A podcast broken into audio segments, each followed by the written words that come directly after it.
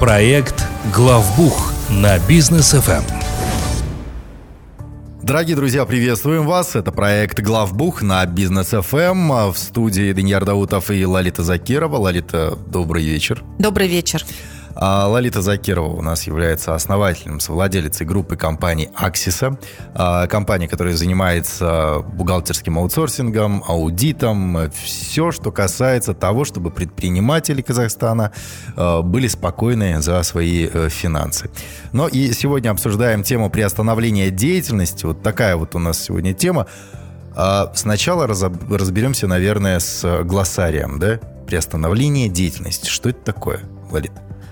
У нас вообще очень распространенное вот это словосочетание «приостановление деятельности». Его употребляют и бухгалтеры, и предприниматели. Но по факту, что, что собственно, происходит?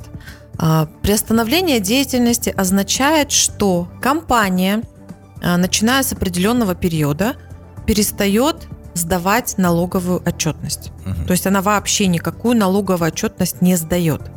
Это значит, что компания, она не ликвидируется, она продолжает дальше быть во всех списках Министерства юстиции, в налоговых органах. То есть у компании могут быть расчетные счета, абсолютно там нет ограничений вот в, в, это, в этом плане, но компания не сдает отчетность. Угу. Речь идет именно о налоговой отчетности, в первую очередь о налоговой. Вот это мы называем приостановлением деятельности. А когда...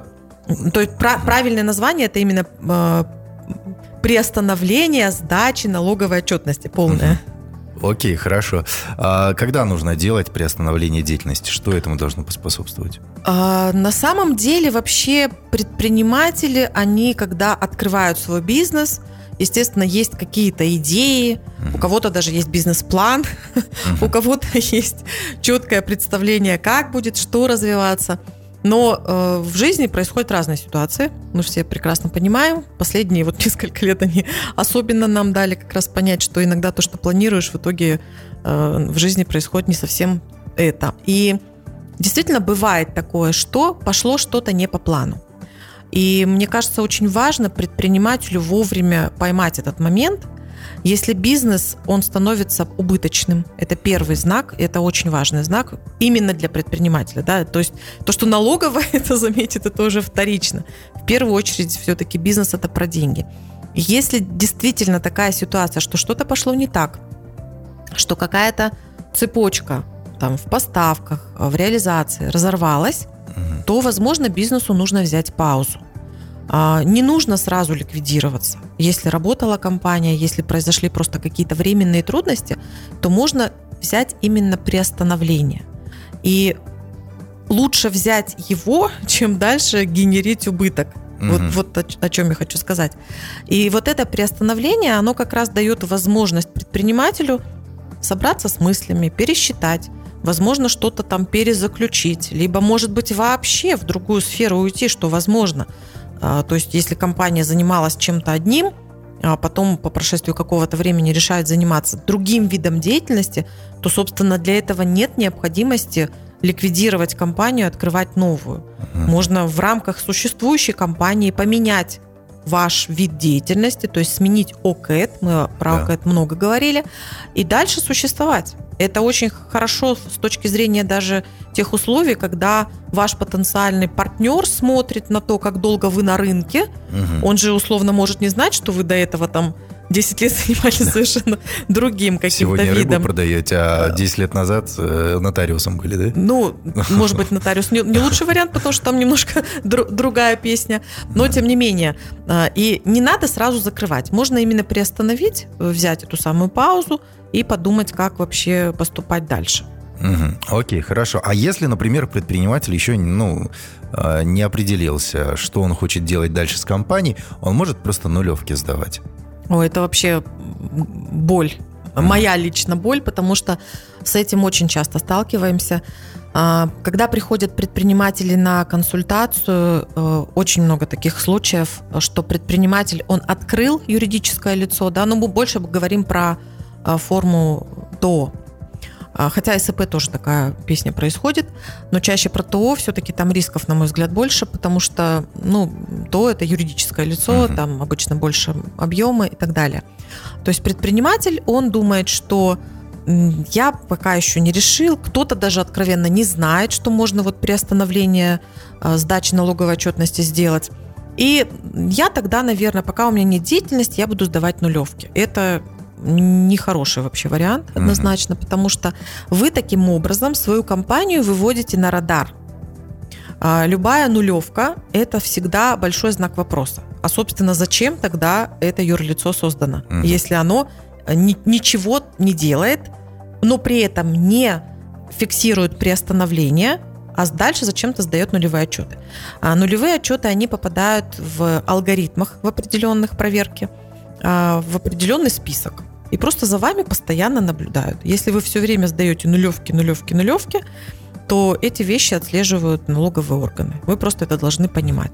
У нас часто бывают такие ситуации, когда компания, опять же, не приостановив деятельность, решает, что, ну, раз у меня нет никакой деятельности, значит, я даже там единственному сотруднику зачастую, самому директору, угу. который является и учредителем, решает, что не нужно платить зарплату, даже минимальную, и не нужно, соответственно, оплачивать налоги. Это тоже совершенно неправильно. То есть пока вы не приостановили, вы должны понимать, что у вас там как минимум один сотрудник, этот самый директор, он должен быть. Угу. Ну, потому что у вас деятельность не приостановлена. Угу. Вы дальше должны дать понять, и в том числе налоговым органам, что у вас там как минимум один человек что-то пытается сделать и как-то, ну, условно реанимировать ваш бизнес. Угу. А вообще вот этот процесс, он как оформляется, как долго? А, ну, само оформление процесса – это определенная процедура. Потому что, во-первых, ну, далеко не всем компаниям даже дадут приостановить свою деятельность и приостановить сдачу налоговой отчетности. Налоговые органы, они со своей стороны тоже смотрят на то, чем компания занимается, uh-huh. какие, собственно, у нее вообще и налоги, и операции есть. Смотрится на то, какая степень риска по категоризации налогоплательщиков. Только на основании вот этих вот анализов налоговые органы уже могут, например, не дать приостановить. Технически заполняется заявление. То есть есть его форма определенная, она определенным образом должна быть заполнена, она должна быть отправлена в налоговые органы, и уже оттуда мы получаем ответ, что да, например, заявление принято и приостановление разрешено. Когда компания решает приостановить сдачу налоговой отчетности, она должна заранее подумать, на какой срок у нее, собственно, это приостановление планируется. Угу. А максимальный срок – это три года. Но вы, например, можете взять паузу на полгода, приостановить деятельность. Через полгода вы либо должны возобновить деятельность и полностью дальше сдавать всю отчетность, как и полагается, либо вы можете продлить дальше. Угу. Опять же, вы должны соблюдать срок. То есть, если вы в течение трехлетнего периода приостанавливаете деятельность, то дальше вам уже никто более трех лет приостановления не разрешит сделать. Просто вы автоматически, даже если вы никакое там заявление не отправите, вы будете уже возобновлены, угу. а, и дальше будут, соответственно, последствия, если вы что-то там пропустили по срокам. То есть такие случаи, что самое интересное, тоже бывают, когда предприниматели поставят на приостановление компанию, срок истекает, они об этом забывают благополучно. Ну, за три-то года. Ну, конечно, тут много чего можно забыть. Mm. А, узнают об этом, когда начинаются какие-то проблемы, естественно. Потому что, когда возобновление деятельности, это значит сразу возобновление сроков сдачи отчетности, а если отчет срок не сдан, то там уже определенные последствия наступают. Вот эти вещи сразу планируем, помним о том, когда мы там поставили приостановление и когда мы должны либо возобновить, либо продлить. Угу. В студии Лалита Закирова, основательница и руководитель группы компаний «Аксиса», компании, которая занимается бухгалтерским аутсорсингом и аудитом. Обсуждаем сегодня приостановление деятельности компании. Лалит, какие подводные камни существуют при приостановлении? Потому что мы же знаем, да, если были алгоритмы, предприниматель сам это все сделал бы. Вот здесь вот все-таки нужен бухгалтер профессиональный. Ну, смотрите, вообще на самом деле э, тему мы выбрали не случайно, про приостановление поговорить поподробнее, потому mm-hmm. что э, мы в нашей, на нашей странице в Инстаграм размещали там определенные вопросы, связанные именно с приостановлением. И, собственно, э, получив огромный поток вопросов со стороны и бухгалтеров, и предпринимателей, мы запустили прям опросник, может быть, мы поподробнее расскажем об этом, мы прям получили очень много откликов, что да, давайте поподробнее поговорим. Подводные камни, конечно, есть. В первую очередь компания должна понимать, что ей могут отказать в приостановлении. Угу. Такие случаи бывают. У нас на практике это было с компаниями, которые приходили к нам, просили поставить на приостановление, и мы, когда начинали запускать процесс, у нас интересные вещи происходили. То есть, к примеру, компания, она находилась э, в категоризации в среднем уровне риска, а на момент, когда мы подавали заявление, вдруг по каким-то неведомым нам причинам компанию переводил уже налоговый орган в высокую степень риска, отказывал на основании этого в приостановлении, и мы тогда начинали выяснять, э, почему, собственно, компания вдруг поменяла категоризацию, за счет каких критериев. Естественно, после выяснения мы максимально старались устранить те недоработки, которые были у компании, объясняли собственнику, что, в чем, в чем вопрос. Естественно, нам отвечали только по тем критериям, которые являются открытыми, потому что, ну, для понимания, у нас не, не все налоговые органы на, нам озвучивают.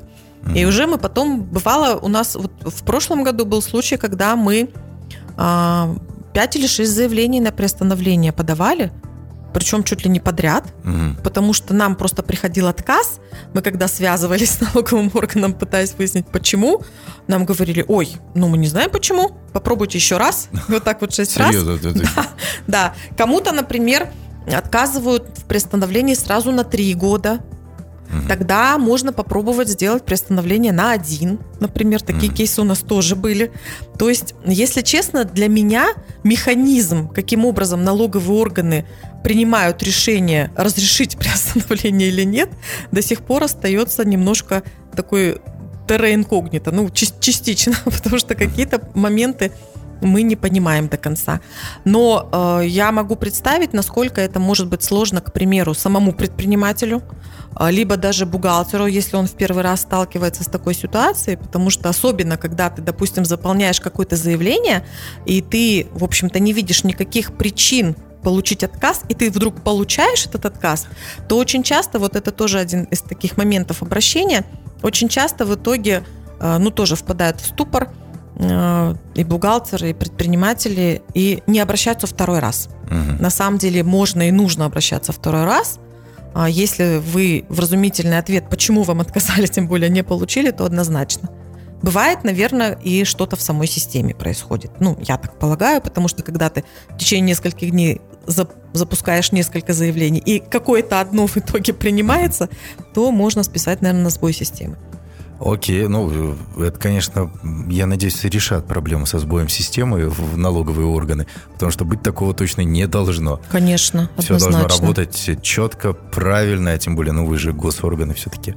А, но если предприниматель приостановил деятельность, можно ли ему вообще, ну, не вести учет, ничего не контролировать? Все равно компания приостановлена. Никто же не будет беспокоить, никто не будет там звонить с угрозами, что все сейчас посадят предпринимателей. Вот, вот это как раз одно из основных как раз полей, которые хотелось бы более подробно прокомментировать, потому что очень часто почему-то предприниматели думают: ну я же приостановил деятельность, я же налоговому органу дал понять, что у меня ничего не происходит, да. Соответственно, зачем мне вообще, во-первых, зачем мне что-то делать, зачем мне вообще переживать? Они у меня ничего уже спрашивать не должны, я же их предупредил. Вот это самое-самое серьезное заблуждение и предпринимателей, и бухгалтеров многих. Момент первый. Если вы юридическое лицо, мы опять же говорим про форму ТО, никто с вас не снимает ответственности вести учет. Угу. Потому что если вы приостановили деятельность, это не значит, что все вокруг тоже приостановили деятельность. Понимаете? Технически в ваш адрес могут приходить, к примеру, документы от поставщиков.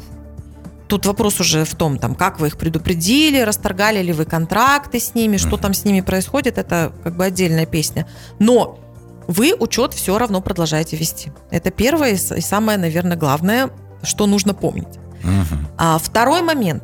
Когда компания на приостановлении, то у нас дальше идет время И срок исковой давности, он тоже никуда не девается. Для чего, собственно, часто компании ставят на приостановление? Потому что у нас есть определенные упрощенные варианты для ликвидации, если уже компания действительно решает ликвидироваться. И тогда, естественно, когда ликвидация уже начинается, то компания должна, к примеру, там, пройти проверку за определенный период времени. Сейчас у нас большинство компаний попадает под срок исковой давности три года. Если, опять же, мы говорим про приостановление, и компания в течение трех лет была на приостановлении, деятельности никакой не вела, то она автоматически попадет под упрощенный режим ликвидации. Угу. И это тоже один из вариантов. И не нужно забывать, что в течение срока исковой давности, во-первых, налоговые органы имеют полное право отправлять вам извещения и уведомления по камеральному контролю.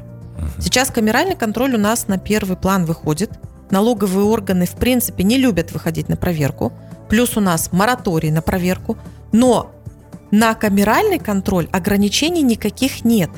Да, вы приостановили деятельность, но вы вели деятельность в прошлом году, в позапрошлом году. И вот в случае, если у налоговых органов вопросы по тем периодам, по которым у вас были какие-то операции, вы обязаны отвечать в срок, установленный законодательством. С чем к нам приходят тоже зачастую компании. Uh-huh. И они это, естественно, тоже, к сожалению, обнаруживают в самый там неприятный момент. То есть компания на приостановлении, они наивно полагают, что ничего делать не надо было, заглядывать uh-huh. никуда не надо, меня никто не будет трогать. Uh-huh. Компания решает, к примеру, продать свой бизнес, и они начинают, соответственно, какие-то там процессы, и вдруг обнаруживают, опаля, а у нас, оказывается, заблокированы счета, да, мы ими не пользовались там три месяца последние, мы вообще туда не заглядывали, наша деятельность приостановлена, угу. но почему заблокированы счета? А потому что там десять уведомлений висит, на них нет ответа, и блокировка счетов происходит. То есть пока вы на приостановлении, в обязательном порядке проверяем кабинет налогоплательщика. Плюс у нас еще есть статистика, которую тоже никто не отменял. Угу. В статистике тоже можно поставить определенные э, правила, когда вы какую-то часть отчетов сдавать не будете. Но кабинет статистики, его тоже нужно проверять, потому что там могут быть какие-то выборочные отчеты, куда ваша компания, к примеру, попала. И вы, несмотря на то, что не на приостановлении, тоже должны определенную отчетность сдать. Напоминаю о том, что у нас штрафы по непредоставлению отчетов по статистике точно такие же, как и по налоговой отчетности. Угу. Вот об этом тоже у нас предприниматели иногда забывают. То есть, если вы на приостановлении, то ведем учет, следим за кабинетом налогоплательщика, следим за кабинетом статистики. Это минимум три пункта, про которые нужно помнить. Окей, а чем здесь может помочь группа компаний «Аксиса» и как вас найти? Ну, у нас на самом деле э, есть клиенты, которые, к примеру, обслуживались у нас, что-то пошло не так, мы, соответственно, им сами рекомендуем, мы же видим, что в бизнесе происходит, мы сами рекомендуем, может быть, давайте вот на приостановление поставим, а через какое-то время вы решите, что будете делать дальше. Мы, естественно, помогаем полностью весь этот процесс организовать, и для наших постоянных клиентов мы это не делаем как услуга, которую бы мы рекламировали, это только для тех клиентов, которых мы вели, мы берем их на контроль, такой мы называем это контроль, именно на тот период, пока компания на приостановлении, потому что мы сами проверяем кабинет uh-huh. и налогоплательщика, и кабинет статистики. Если есть какие-то уведомления, мы на них отвечаем, мы храним копию базы учетной, чтобы у предпринимателя в случае, если он решил возобновить, было с чем дальше работать. То есть вот такого рода услуги оказываем. Ну и, конечно, мы консультируем предпринимателей, потому что зачастую, когда возникает что-то не так в бизнесе, то иногда нужно просто понять, либо все-таки приостановить, либо поменять деятельность, либо, может быть, продать бизнес. Разные ситуации бывают. Естественно, консультации мы тоже а, предоставляем. А, нас можно найти в Инстаграм. У нас очень активная страница Аксиса, нижнее подчеркивание, кей зет. Там каждый день полезная информация предпринимателю и бухгалтеру. У нас есть сайт аксиса точка учот точка кз.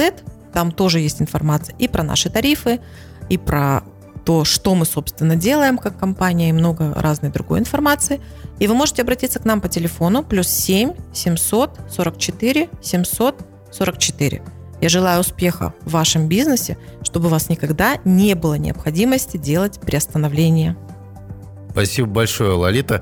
А, ну что ж, друзья, вот такая вот тема у нас сегодня получилась. Действительно, присоединяясь к словам Лалиты, а, ведите бизнес правильно, самое главное. А сам, и, и что еще важнее, а, с правильными партнерами. Например, такими, как компания «Аксиса».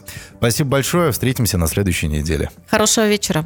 Проект «Главбух» на Бизнес эф эм при поддержке компании «Аксиса».